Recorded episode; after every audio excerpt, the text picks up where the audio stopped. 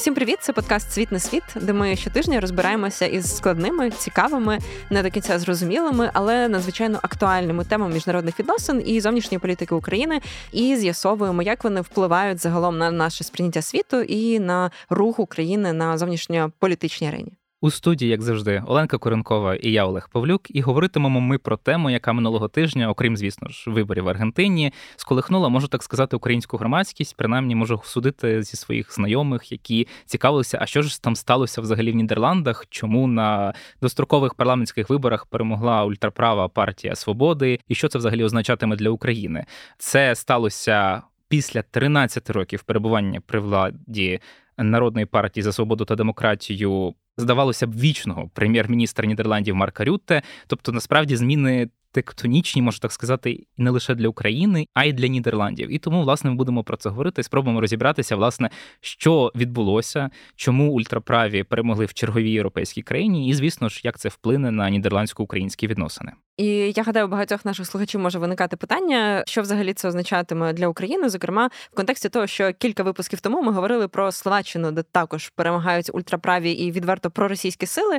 І це вже ми бачимо не дуже добре впливає на наші відносини із Словаччиною і може вплинути на подальшу підтримку України державами Європейського союзу. І власне сьогодні у нас є привід поговорити так про Нідерланди, і ми будемо розбиратися із усіма цими питаннями, які пов'язані із наслідками виборів в Нідерландах із пані Юлією Солдатюк Вестервельд, дослідницю Нідерландського інституту міжнародних відносин Клінендал. Вітаю вас і дякую дуже, що приєдналися. Вітаю. Пані Юлію, я би хотів почати з такого загального питання. Мені здається, варто би розповісти і пояснити нашим слухачам, взагалі, чому в Нідерландах відбулися дострокові парламентські вибори, тому що здавалося б тривалий час прем'єр-міністром у Нідерландах є Марк Рюте, який власне не просто так завоював таке неформальне прізвисько Тефлоновий Марк, тому що йому вдавалося в різних ситуаціях сформувати коаліцію, очолювати уряди, які були. Але все ж таки, в липні цього року, як ми знаємо, він вирішив оголосити дострокові вибори після того, як в його коаліції вже численній відбулися певні розбіжності. Можете, будь ласка, пояснити, власне, в чому полягала суть цих розбіжностей і як вони взагалі розкололи, так би мовити, нідерландський політикум? Взагалі для Нідерландів це не щось унікальне і не нове. Попередні вибори також відбулися після того, як е, уряд було розформовано. На це також трошки попливав ковід. А конкретно цього літа, що відбулося, уряд не зміг досягнути консенсусу з питань міграції міжнародних, як і з питань надання притулку біженцям з різних країн, так і скільки Нідерланди в загальному мають можливості надавати скільком біженцям притулок. Насправді це була тема, в якій вже майже було досягнуто консенсусу, але стратегічно так виглядало, що це ніби правильне рішення для того, щоб покращити власну позицію партії ФФД на наступних виборах. Але відбулося те, що відбулось, і це було неочікуваним для е, всієї країни і для партії ФФД, зокрема. От хотілося б тут уточнити, якщо говорити про міграційне питання, чи вплинуло на нього, зокрема, і те, що Нідерланди з лютого 2022 року прийняли величезну кількість українських біженців, тобто людей, які тікали від повномасштабного російського вторгнення? Чи це питання не дуже пов'язані? Йдеться про не хочеться обрати такий, може не дуже коректний вираз, але класичну міграційну проблему, тобто біженців із країн близького сходу, північної Африки тощо. Це частково можна сказати повпливало, але насправді саме питання, яке стоїть гостро, це надання кількості житла, яке є доступне в Нідерландах Справа в тому, що українці, зовнішньо переміщені особи, які приїхали до Нідерландів для того, щоб шукати притулок, вони не підлягають під ту ж саму директиву, яка застосовується до біженців з інших країн. А біженці з інших країн вони спочатку мусять пройти реєстрацію в одному з таких координаційних центрів. Там вони отримують дозвіл на те, щоб залишитися або мусять покинути країну. От і вже звідти е, буде має вирішуватись, де їх можна розмістити, і от в розміщення кількості місць саме там, в цих координаційних центрах, е, виникла проблема, оскільки. Частина українських зовнішніх переміщених осіб е, з самого початку також надсилалися туди, оскільки ще було не зовсім зрозуміло в Нідерландах, як це правильно координувати, буквально в перші тижні. От і це спричинило так трошечки перенавантаження системи. Чи можна тут говорити про якийсь чіткий розподіл, умовно, чи дуже спрощено, якщо сприймати ситуацію, були партії, які виступають, наприклад, за те, щоб цим людям усім давали дозволи на в'їзд, чи все ж таки, наскільки я пам'ятаю, там була дискусія про те, як саме має бути градація ось цього дозволу на надання притулку. Там про два класи притулку йшлося тимчасово для людей, які тікають від конфліктів, і постійного, які тікають саме від переслідування. Так розумію, йдеться, наприклад, про політичне переслідування. Тобто, це питання розкололо партії конкретно щодо того, як саме має бути здійснений контроль за цією міграцією, чи все ж таки були ті, хто казав, потрібно там банально приймати всіх по максимуму. Були ті, хто казав, ні, давайте нікого не приймати, знаючи загалом риторику ультраправих не просто в Нідерландах, а загалом і в інших країнах так само. Можна тут виділити, мабуть, два питання з одного боку, політичні сили всі згодні з тим, що потрібно поважати гуманітарні правила домовленості міжнародні. Питання тільки в тому, яку частку біженців повинна приймати Нідерланди саме на рахунок цього були різні думки. А з іншого боку, питання інтеграції і яка саме має бути політика щодо тих, хто шукає притулку на довготермінову перспективу, чи мають ці люди право на таку повну інтеграцію, чи це потрібно навпаки політику розвивати тимчасового притулку з перспективою на повернення до України, звідки вони прибули? Олег уже згадав частково це про те, що з тим, що Рюте залишає прем'єрське крісло в Нідерландах, закінчується така певна епоха, можна сказати. Він перебував при владі 13 років. Це найдовше власне в історії Нідерландів, коли один прем'єр займає цю посаду. Чи можемо ми якось більш загальними такими масками підсумувати його прем'єрство? Тому що ми знаємо насправді не так багато загалом про Нідерланди, переважно в контексті України. Зараз ми трохи згадали про цю міграційну політику. Які ще питання були визначальними, можливо, загалом за ці роки правління Рюти, які означили його, я не знаю, симпатиків і навпаки, тих, хто його критикував. Які були основні моменти в цьому? Ну і зокрема, те, що згадав Олег, він там намагався, йому вдавалося досить вдало уникати постійно якихось великих політичних скандалів. Він постійно не потрапляв в якісь такі неприємні брудні політичні історії. Чи справді це так, чи все ж таки зсередини це виглядає інакше? Можна сказати, що репутація і повага суспільства до Рюте вона розвивалася роками, і дуже позитивний вплив мав саме його відповідь і його поведінка під час ковіду. Він з самого початку фактично пандемії постійно виступав з промовами, звертався до суспільства. Ці промови справили величезне враження на суспільство, оскільки це була перша, ніби така серйозна загроза, можна сказати, і загроза безпеці національній з часів Другої світової війни. І Руте постав таким собі лідером, який веде власне населення певним шляхом і допоміг створити таку от впевненість людей в тому, що уряд нідерландський має точну стратегію, якусь візію і захистить їх від цієї ніби небезпеки. Це, мабуть, одна з таких найважливіших періодів для нього в плані підтримки внутрішньо в країні. От також ще виділяє Рути, це що він справді досить добре вміє домовлятися з різними партіями, досить можна сказати, прагматичний підхід в нього, не дуже ідеалістичний, і це йому допомогло не тільки вирішувати спірні питання і конфлікти всередині країни, а й домогтись досить такої центральної позиції, впливової позиції в ЄС і в питаннях міжнародної політики саме в Європейському Союзі. Він сам зараз амбіює, ніби йому позиція, наприклад, в Європейській комісії або секретаря генерального НАТО. Так, нещодавно AFP назвали його одним із найвірогідніших кандидатів загалом на цю посаду. Так, так, і перемога ПФФ, звичайно, не є сприятливою для нього особисто. От якраз, якщо ми вже підійшли дещо до результатів виборів, мені би хотілося дещо окремо потім поговорити про феномен, якщо так можна сказати, партії свободи, а зосередитися більше на результатах інших партій. Для мене, наприклад, і мені здається, для багатьох українців особисто є дивиною, що в Нідерландах до парламенту, і знову таки треба зауважити, що йшлося про вибори до нижньої палати парламенту, бо в Нідерландах парламент двопалатний, там прийшли, здається, представники до 20 партій. І кожен там може мати одне-два місця, але воно все одно може мати той чи інший вплив на політику. Але якщо зосередитися хоча б на головних переможцях, знову таки поки що не беремо до уваги власне партію свободи. Можете, будь ласка, розказати, на яких позиціях опинилася, зокрема, і партія уже не Рютте, але та, яку він очолював тривалий час, і інші потенційні, можливо, кінгмейкери в е, нижній палаті парламенту. Так, якщо дивитися, то ПФФ партія набрала найбільше голосів. Після неї друге місце посіла партія Франса Тіммерманса. це партія ПФДА і GroenLinks об'єднана, це ніби ліві, якщо можна так розділити. От це партія найбільш проукраїнська, і е, це та партія, яка вже по суті оголосила, що йде в опозицію. Їм буде досить складно формувати коаліцію з ПФП з правими. Також, якщо дивитись на ФФД і в плані можливості формування коаліції, то вони вже зазначили Ділан Єсілгас про те, що в принципі вона підтримує формування коаліції правої консервативної, але не готова входити в коаліцію з ПФФ. Я тут лише, якщо дозволите, уточню просто для наших слухачів, що Ділан Єсілгус це лідерка народної партії свободи і демократії, яку раніше очолював Рютте. Справді так, дякую. Вона поки що не готова формувати коаліцію з партією ПФФ, але звичайно все буде залежати від розмов подальших, і можливо ця думка може змінитися. Про що можу сказати, що ПВД, тобто партія Ділану Сілгос, для них от питання України, підтримки України досить гостро стоїть, як і ще іншої партії, яка новостворена New Social Contract. Це партія, лідером якої є Пітер Омзіхт. Для них от саме це питання зовнішньої політики і підтримки України дуже гостро стоїть.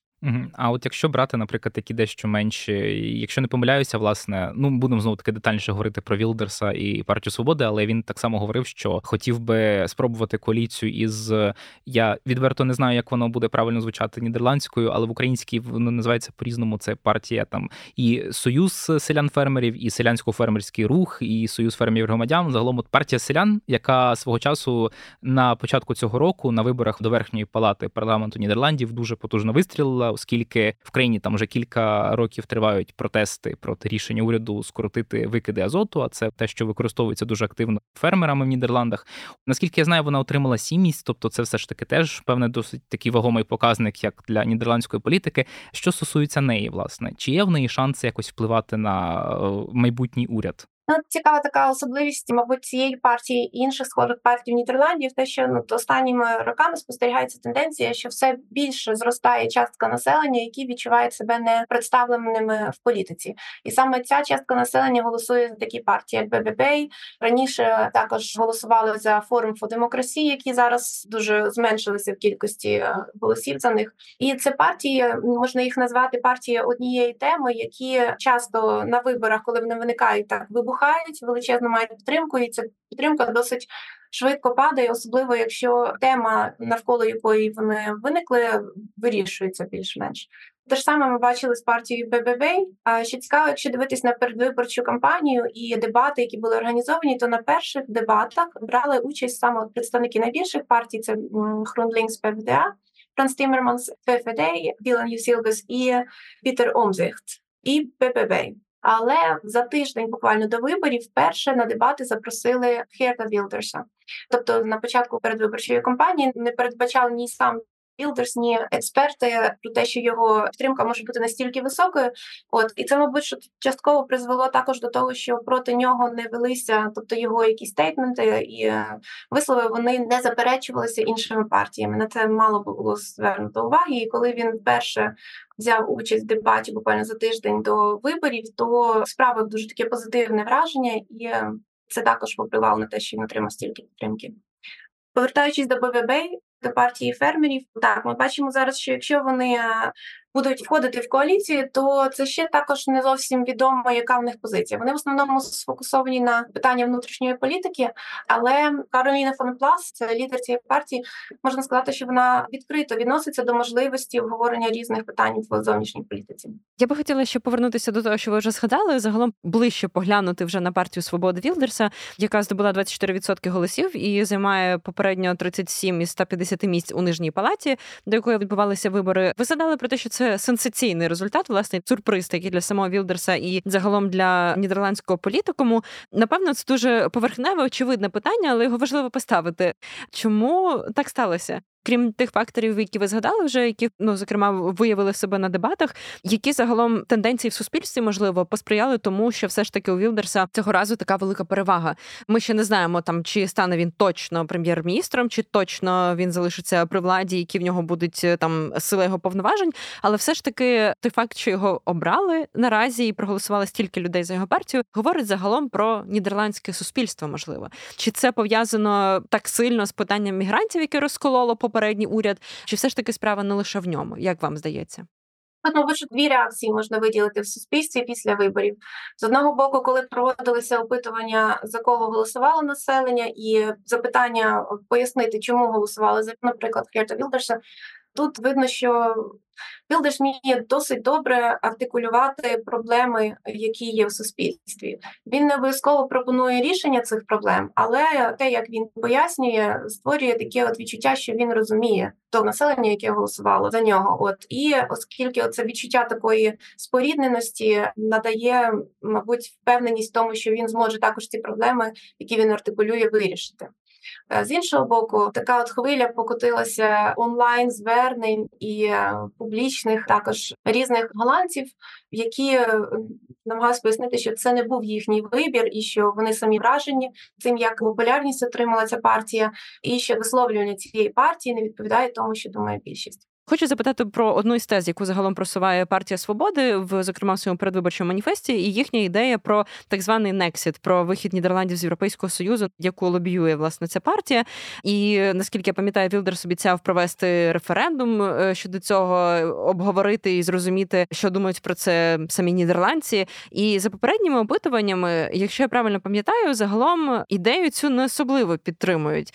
Які шанси, що цей референдум я не знаю, мобілізує електорат? Результат Вілдерса, і взагалі які шанси, що ця ідея з одного боку або знайде з часом більше прихильників в Нідерландах, з іншого боку, все ж таки. Навпаки, можливо, через те, що немає її особливої підтримки, Вілдерс зменшить градус ось цієї риторики, і все ж таки не буде йти на таку відверту конфронтацію з ЄС. Словом, ось це питання Нексіту, так званого, наскільки воно загалом справді актуальне для Нідерландів? Чи це був такий просто передвиборчий інструмент, передвиборчий такий вкид? Ну, якщо дивитись на партію ПФФ, то вони не пропонували референдуму. Це не є якби однією з такої частини політики ПФФ. Вони не виступають, як правило, за референдуми, оскільки це не відповідає їхньому ніби такій позиції, що рішення повинно приймати е, саме уряд. До цього часу я не побачила такої підтримки цієї ідеї. Одного разу про це згадав Пітер Омзіхт про можливість організації референдуму саме по питаннях розширення ЄС будь-якої країни. От але також це таке трошечки спірне питання, оскільки референдуми це ніби як рекомендація, і уряд не має необхідності слідувати ці рекомендації. А якщо говорити про саму ідею Нексіту, то які можливо питання поляризують нідерландців щодо цього загалом контексту Некситу? Ну тобто, що спонукає взагалі політиків апелювати до того, що давайте ми краще вийдемо з Європейського союзу? Ну крім питання міграції, що здається лежить на поверхні, що ще так сильно не подобається е, Вілдерсу в ЄС, що він хоче, щоб Нідерланди залишили союз. Нідерланди це один з найперших країн, е, які формували ЄС. Це здавна є євроскептичною країною, і голландські політики вони повпливали на це, можливо, не зовсім свідомо, але впродовж довгого часу якісь успіхи на європейському рівні списувалися, тобто як заслуга національних політиків. А проблеми адресувалися, ніби що це через вплив Європейського союзу на саме внутрішню політику Нідерландів. Це ще більше посилило б євроскептичне відношення. Інше питання це фінансове і питання того, що як правило ми бачимо Нідерланди одна з таких країн, які мають найвищий рейтинг по верховенству права, по фінансовій ситуації, так і від них очікується як правило, що це є країна, яка буде надавати якусь частку свого бюджету на фінансування по суті країн інших членів ЄС, які мають можливо також інший підхід до верховенства права. Як ми бачимо на єврокризис декількох років тому з Грецією іншими країнами. От і тому е, така от наратива, яка використовується в внутрішній політиці, досить популярна щодо того, чому Нідерланди саме платники податків мусять платити за ці інші країни. Досить підтримується населення. Взагалі, е, ідея Некситу перебільшена трошки. Я вважаю, і цікаво, те, що якщо дивитись на ПФФ попередні роки, так то їхня риторика, риторика Вілдерса, вона зараз стала набагато більш поміркованою, і видно, що залежно від тої позиції, яку вони займають у парламенті, в якому спектрі опозиції вони знаходяться, чи в правчій коаліції, він може дивувати багатьох зміненням відношенням до певних питань. Давайте, можливо, щоб підбити такий невеликий підсумок цього внутрішньополітичного блоку. Я хочу запитати вас про те, які зараз взагалі шанси, що Вілдерс уже точно залишиться у прем'єрському кріслі. Бо зараз ми знаємо попередні результати виборів, і ми розуміємо, що зараз відбувається процес формування коаліції. Скільки він загалом може тривати, якщо спиратися, можливо, на попередній досвід, як це відбувалося в Нідерландах із попередніми парламентами? І якщо я пам'ятаю, у 1982 році це востаннє був епізод, коли прем'єр, який на начебто, мав би перемогти за кількістю голосів, не посів прем'єрську посаду, і її отримала інша людина уже за підсумком формування коаліції. Як тут це буде відбуватися? Ну тут досить цікава ситуація, оскільки ми бачимо, що досі політичні партії, які набрали найбільше голосів, ще не визначилися зі своєю позицією щодо формування коаліції, і цей процес буде досить довгим. Спочатку на такому неофіційному рівні прощупуються, які інтереси і наскільки ПФФ партія буде згідна на компроміси йти по якихось напрямках. Тобто ці розмови вже зараз почались на неофіційному рівні. Але тут рухатися, як е, думаю, ФФД, так і New Social Contract партії мусять дуже обережно, тому що якщо партія ПФФ буде вести досить таку радикальну політику і не зможе вирішити тих питань, які зараз стоять гостро, то звичайно вигідніше цим партіям не бути в коаліції, а навпаки, цей термін вичекати в опозиції, а вже потім повернутися назад, як ніби переможці. Тому ем, так важко передбачити це така ситуація нетипова. Ну, звісно, будемо стежити за цим, тому що якщо пригадати, як була остання коаліціада на чолі з Рюта, вона тривала, якщо не помиляюся, понад рік, і це так само був свого роду такий міні-рекорд, принаймні за його прем'єрство.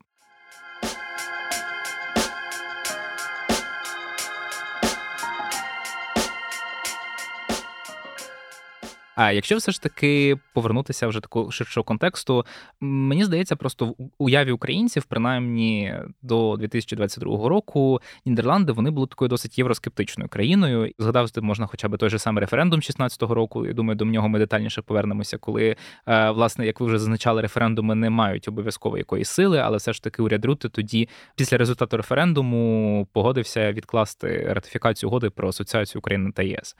Якщо говорити тепер уже такий про вплив Росії на Нідерланди. І пригадується фотографія 2011 року, на якій Рютте разом із Ангелою Меркель і Дмитрієм Медведєвим символічно відкручували кран на газопровіді Північного потоку 1 Але Знову таки в нашому такому уявленні після 2014 року, після трагедії з малазійським Боїнгом, ситуація кардинально помінялася. Чи можна от власне сказати, що та подія в контексті нідерландсько-російських відносин стала визначальною, і Нідерланди, умовно, які тоді можливо намагалися яке знайти якесь порозуміння з Росією, вони вже ну просто кардинально змінили ставлення до неї? Я також згідна з цим е, аналізом. І якщо дивитися на попередній час перед тим, е, чому Німеччина і Нідерланди намагалися знайти спосіб дипломатичних відносин з Росією, оскільки вони дивились на приклад франко-німецьких відносин після Другої світової війни, і саме в цій співпраці, в економічній співпраці, це ніби як вихід е, ситуації, як попередити збройний конфлікт і війну, і така ж сама, ніби як риторика чи принцип міркування застосовувалися в боку Росії. Тому ми бачили в Німеччині особливо кроки активні досить довгого часу з намаганнями, от саме не те, що покращити стосунки, а зацементувати їх в такому мирному, ніби як площині. І так не тільки збиття цього літака, а саме як Росія себе показала під час розслідувань, наскільки вони не відкриті були і продовжували поширювати паралельні, ніби наративи, які не відповідали дійсності. От це так кардинально змінило відношення і дало зрозуміти в Нідерландах, особливо що принцип економічної співпраці він не буде працювати з Росією. Мені просто тут цікаво це, тому що в Німеччині мені здається цей міф панував аж до повномасштабного вторгнення 2022 року. І ми згадаємо так само компроміс, який уклали Німеччина та Штати щодо будівництва, все ж таки північного потоку 2 який нібито мав уже бути завершений введений в експлуатацію. Але все ж таки Нідерланди, я так розумію, відмовилися від цього уявлення і міф раніше. Правильно? Так. Так, через те, що Нідерланди менша країна, і також як МГ 17 мав особистий такий вплив в цьому літаку їхала досить велика така делегація представників міжнародних організацій, голландців, миротворчих. І так, тобто, ті люди, які загинули, це були досить такі відомі знані люди, і національна трагедія досить широкого масштабу для Нідерландів. Так, до речі, в контексті цього я просто пригадую минулого року, коли 17 листопада було оголошення вироку у справі MH17 в Схіп-холі, тоді якраз я висвітлювала ці події. Я пам'ятаю, коли спілкувалася з родичами загиблих, вони багато акцентували на тому, що ми значно раніше ніж багато європейців справді відчули на собі війну в Україні, тому що для багатьох вона була якимось дуже теоретичним концептом, принаймні 2014 року. А вони відчули її справді раніше. І як ви зазначаєте, це маленька країна, і все ж таки багато людей пов'язані були з цим спільним горем, і тому можливо було справді чіткіше відчуття цієї війни, бо це стосувалося особисто багатьох, бо це рідні, родичі, друзі, знайомі, знайомі знайомих. Тому так, певна річ, що це вплинуло. Поговоримо тепер трохи ще про ось цей російський компонент загалом у біографії Вілдерса. Мені цікаво вас запитати, наскільки загалом така, ну на перший погляд, відверто проросійська в чомусь позиція Вілдерса, і вона така показово контрастувала з позицією інших політичних сил, зокрема щодо повномасштабного вторгнення Росії. Вілдерс давав свого часу інтерв'ю Russia Today, їздив в Росію, неодноразово висміював експертів, які говорили про російсько-українську війну, говорив про те, що вони є русофобами, спробами, виступав проти санкцій, звісно ж, антиросійських. А в 18-му році це взагалі був скандал, коли він поїхав до Москви і там вітався з Путіним і все інше. Це теж тоді особливо, я пам'ятаю, серед спільноти родичів загиблих в MH17 Це дуже велике обурення викликало. Наскільки ця позиція загалом контрастувала із загальною позицією такого нідерландського політикуму? І чи справді цих підстав достатньо, щоб говорити наразі про те, що Вілдерс є таким відверто проросійською кандидатурою? Кандидатурою, від якої нам багато чого неприємного можливо доведеться очікувати або остерігатися чогось. Недавно йому задавали схоже питання, яка мета в нього була цієї поїздки у 2018 році, і так висловлюватися за співпрацю і позитивні відносини з Росією. От і він це пояснював тим, що він намагався поговорити, нібито він вірив в те, що саме якщо відкрито почати переговори, так то можна якось спонукати російську владу на те, щоб вони більше співпрацювали в питанні МГ-17, Так він відповів тоді. От але його запитали: ну от, а що ви отримали відповідь? Чи вдалося вам досягти ваших цілей? І Він сказав, що так він отримав відповідь різні звинувачення щодо минулого західних країн і як вони себе вели під час другої світової війни. Такого плану. Ну, тобто не досягли вони якогось консенсусу. Тут ще також варто зазначити в загальному, як можливо можна сказати, наївність з боку якоїсь частини голландського суспільства. От і такого позитивного, якщо так ширше дивитися, тобто не тільки на політики, а взагалі, от яка думка складалася до повномасштабного вторгнення е, про Україну і про Росію, так то Росія досить була відома. В Нідерландах є, наприклад, відділ е, музей Ермітаж російського. Він був до недавнього часу. Тобто, культура, політичні відносини, література були досить широко відомі і представлені в Нідерландах. А про Україну інформації досить мало було впродовж довгий час. І та інформація, яка була про історію України, наприклад, про її позиціонування на геополітичному контексті, вона, як правило, з російських джерел, з такою російською перспективою трошечки була. Це також впливало особливо на, на якщо дивитись на політичний спектр, ті політики, які зосереджені більше на внутрішніх якихось питаннях. Так для них східна Європа це всього навсього одна з тем міжнародної політики, в якій вони не заглиблюються і не вивчають глибоко перспективу різних країн. Тобто вони це все бачать як пострадянське суспільство і от Росію як основну країну, яка перейняла владу ніби в цьому регіоні, і це, мабуть, з такої от перспективи в будь-якому випадку формувалося бачення Херта Вілдерса про цю частину Європи. Зараз він в останніх е, зверненнях змінив свою риторику, наполягає на тому, що Україну потрібно підтримувати політично, але економічно це питання скільки Нідерланди саме мусять підтримувати і чи як маленька країна в Європейському Союзі, порівняно е, який відсоток підтримки мають надаватися саме Нідерландам. Так він зараз формулює це. Але щодо Росії не став однозначно. Ви тут трошки випередили моє питання. Власне про кину. Я хотів би тоді трошки повернутися назад. Уже згадувалося цей референдум 16-го року, який мені здається залишив таке дуже приємне враження свого часу серед українців про Нідерланди і закріпив такий образ євроскептичної країни, яка не була готова там підтримувати європейську інтеграцію України тощо. Але от якщо брати приміром нинішню ситуацію, яка виникла після повномасштабного, на жаль, вторгнення Росії в Україну. Це трагедія. Вона стала таким не стільки приводом, вона стала таким от спусковим гачком змін у ставленні нідерландського політику в Нідерландці до того, що Україна справді може стати частиною ЄС найближчому майбутньому. Повномасштабне вторгнення викликало дуже гостру реакцію в фактично більшості населення Нідерландів.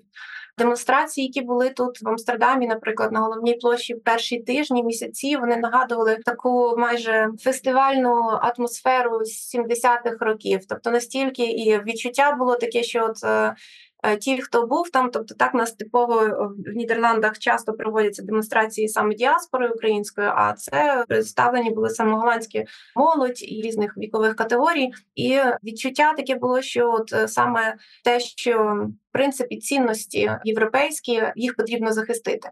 От через те повномасштабне вторгнення в Україні сприймалось досить особисто тут більшості населення. На рахунок того, що Україна має майбутнє в Європейському Союзі, тут, мабуть, більш обережніше, я би сказала, відносяться до такої думки, оскільки питання в першу чергу в транспарантності державних органів ради в Україні і також фінансово-економічної спроможності. Тобто, чим більше Україна зможе показувати успіх саме в цьому, тобто відновити економіку, так досягти незалежних органів влади повністю відповідності законодавство приблизити до європейського законодавства, тим більше буде, на мою думку, збільшуватись підтримка Нідерландів, от саме до кандидатури України. Е, я тут маю на увазі, тобто не йдеться про те, що там, мовно кажучи, Нідерланди переконалися, що Україна це Європа після повномасштабного вторгнення. Умовно кажучи, тут ключовим відіграє роль саме показати, що є певний прогрес у реформах, і не йдеться про якісь там зміну ставлення кардинально. Якщо дивитися, що я можу виділити, якщо запитати, наприклад, зараз пересічного голландця, що він знає про Україну, що повпливало на зміну відношення його, то це в першу чергу геройство звичайних українців, ну як звичайних, але мене увазі, тобто на фронті, як Україна, як країна і як населення відповіли такі от загрозі, що ем, трошечки складно знайти українське слово, але от continuous resilience, uh Яку відповідь надають Росії, агресору, от і це дуже таку повагу викликає в більшості населення, саме тим, як тримаються українці. Поговоримо тепер про можливо практичні аспекти підтримки Нідерландами України. Мені здається, одне з основних питань, яке дуже турбує загалом українське суспільство, коли ми чуємо, що десь перемагають ультраправі сили. Це не просто сам факт їхньої проросійськості або підозра, що вони будуть більше, грубо кажучи, там топити за Росію і намагатися посадити Україну і Росію лідерів за стіл переговорів. Найбільша проблема, мені принаймні так здається, це те, що припиниться збройна підтримка, і зокрема в контексті виборів виборів Словаччини, які ми сьогодні на які ми посилаємося вже не перший раз. Це було дуже гостре питання, яке ми також намагалися з'ясовувати. Нідерланди є, зокрема, не просто важливим партнером, який надає збройну підтримку Україні і фінансово також у великих обсягах. Нідерланди, зокрема, є очільниками однієї з таких, напевно, коаліцій щодо культової зброї, за яку українці так довго боролися, це винищувачі F-16. Нідерланди разом із Данією цього літа очолили так звану коаліцію винищувачів і погодилися і надавати Україні винищувачі, і тренувати українських пілотів. Чи можна ось так сказати, що ці зв'язки і ці обіцянки, які надані попереднім урядом, ну чинним наразі урядом Рютте, вони можуть бути обрубані, забуті, припинені? Чи все ж таки не варто думати, що навіть якщо Вілдерс залишиться все ж таки прем'єром, це означатиме аж такі тектонічні зміни у ставленні до України. Чого нам очікувати в цьому? Коли дивитися на формування на процес формування самої коаліції, то питання продовження військової підтримки України стоїть вже зараз тиждень після виборів досить гостро. І обидві партії найбільші ФФД і New Social Contract вважають, що підтримку потрібно продовжувати так. Потім, беручи до уваги те, що коаліція буде формуватися досить довго, а домовленості, які вже зараз є, будуть виконуватися вчасно, їх не будуть заморожувати чи відтягувати, то ніяких таких значних змін в тому, що вже домовлено, я не очікую. Тобто думаю, що ні. Хоча, звичайно, дивіться, наступного тижня парламент вперше одним з перших питань, і це я трошечки від вилікаючи, через те, що це не про військову підтримку, а про кандидатський статус і початок переговорів щодо ЄС інтеграції України. Так одне з перших питань, які буде розглядати парламент в новому складі, це буде питання голосування в Ради Європи щодо кандидатського статусу України. От і я думаю, що залежно від того, як буде проходити цей процес, він нам покаже багато чого про те, з чого можна сподіватися, і в питаннях військової підтримки далі. Тобто наразі найголовніше, що нам треба робити, це просто уважно стежити за формуванням коаліції, так і стежити, які саме сили туди війдуть, і це буде визначальним. О, так. Я думаю, що ми за цим будемо, звісно ж, активно стежити, і я думаю, що це може не стільки оптимістично, скільки реалістично певними елементами оптимізму. Нота чудова якраз нагода, щоб ми завершили нашу розмову про нідерландську безперечно складну заплутану, сповнену величезну кількості переговорів, компромісів, політику, але все ж таки нідерландську політику. Так, дякуємо вам дуже, що сьогодні нам надали цей такий контекст е, загалом глибше розуміння нідерландської політики і відносин України, Нідерландів в Росії, Нідерландів, як вони змінювалися в різні етапи. Нам розбиратися у цьому сьогодні допомагала Юлія Солдатюк Вестервельт, дослідниця Нідерландського інституту міжнародних відносин Клінендал. Дякую вам дуже. Дякую. І нагадаю нашим слухачам, що ми все ж таки закликаємо вас, як завжди, стежити за нами і за нашими новими випусками на всіх платформах Української правди, слухати нас, де вам зручно, і обов'язково, будь ласка, пишіть нам свої побажання і коментарі щодо тем, які ви хотіли би, щоб ми ще висвітлили. А якщо ви забули, це був подкаст Світ на світ, де ми цікаво і не банально висвітлюємо міжнародні події, їхнє значення для світу та України. І до зустрічі в наступному випуску. Па-па! you